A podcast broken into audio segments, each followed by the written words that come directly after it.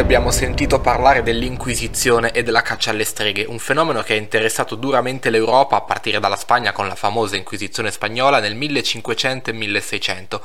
Ma quanto intenso è stato questo fenomeno in Italia, epicentro della fede cristiana? Lo scopriamo in questo podcast, in cui vedremo come in realtà l'Inquisizione in Italia fu tra le meno rigide di tutta Europa.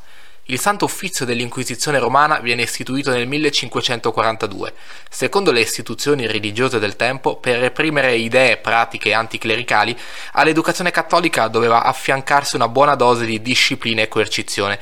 Come disse il famoso arcivescovo di Milano Carlo Borromeo, è necessario adoperare molte volte la verga una frase che ci fa capire il clima di severità e intolleranza che serpeggiava ai tempi.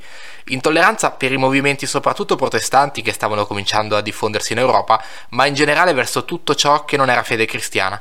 A questo tribunale religioso le varie istituzioni statali si univano ben volentieri.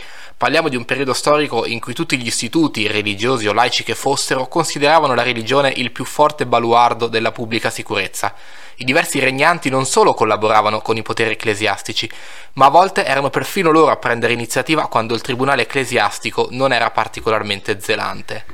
L'eresia rappresentava un cancro della società, sopprimerla voleva dire conservare la tranquillità sociale. Ma quali erano i comportamenti puniti dall'Inquisizione e quali le punizioni?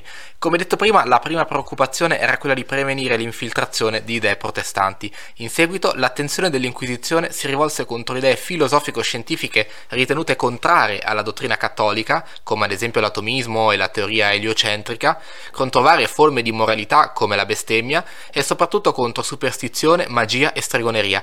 La maggiore attenzione veniva riservata alle pratiche di magia nera, cioè l'invocazione del diavolo per causare danni a persone, animali o raccolti. Le streghe erano persone sospettate di aver stipulato un patto con il diavolo e di aver ottenuto per questo poteri malefici. La caccia alle streghe non fu affatto una peculiarità dell'Inquisizione romana né della religione cattolica, ma un fenomeno europeo che invase sia i paesi cattolici che quelli protestanti e che contò 100.000 vittime in appena vent'anni. Paradossalmente la Spagna e l'Italia, epicentri dell'Inquisizione, conobbero poche esecuzioni, in Italia addirittura pochissime. Non ci sono dati complessivi a riguardo, ma per fare un esempio basti pensare come in Italia su circa 200 sentenze di stregoneria e altre pratiche eretiche emesse tra il 1580 e il 1582, soltanto 4 furono punite con la pena di morte. E qui veniamo alla premessa del podcast, in cui vi anticipavo come gli inquisitori italiani fossero molto meno rigidi e intransigenti dei colleghi europei. Non erano dei fanatici furiosi, ma dei giudici attenti che valutavano le denunce con grande attenzione, non prendevano in considerazione accuse lanciate da nemici personali dell'imputato, così come non ricorrevano all'uso di domande tendenziose nel corso del processo. La tortura poi, uno dei simboli del potere inquisitorio, in Italia era sì eseguita, ma in modo blando. Parliamo pur sempre di un periodo in cui la tortura, a prescindere dai fini inquisitori, era una pratica giudiziaria abbastanza diffusa.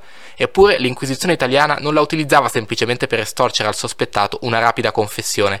Spesso gli uomini e le donne sottoposti alla tortura nemmeno confessavano i loro reati, segno di come la tortura non dovesse essere poi così crudele. Il più delle volte i casi venivano semplicemente archiviati o in caso di provata colpevolezza il colpevole se la cavava con una lieve condanna detentiva o con gli arresti domiciliari.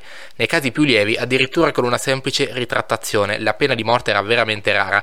Il fenomeno della caccia alle streghe, quindi nella sua più crudele espressione, lo si è visto soprattutto nel resto d'Europa. Ma vi dirò di più, l'Inquisizione romana ebbe addirittura una funzione importante nel frenare la persecuzione delle streghe. La paura e l'odio popolare per le streghe si traducevano a volte in vero e proprio isterismo di massa, ed era la gente a chiedere la punizione delle streghe spesso, e in questi casi era lo stesso Stato pontificio ad inviare sul territorio i propri rappresentanti con il compito di proteggere le persone accusate.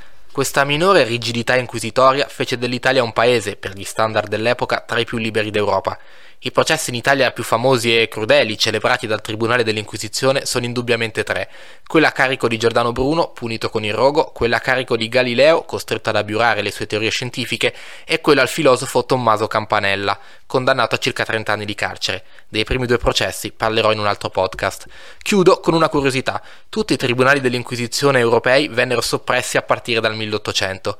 L'unico, tutt'oggi ancora in attività, è proprio quello italiano, anche se a partire dalla caduta dello Stato Pontificio con l'Unità d'Italia il suo ruolo è diventato puramente censorio.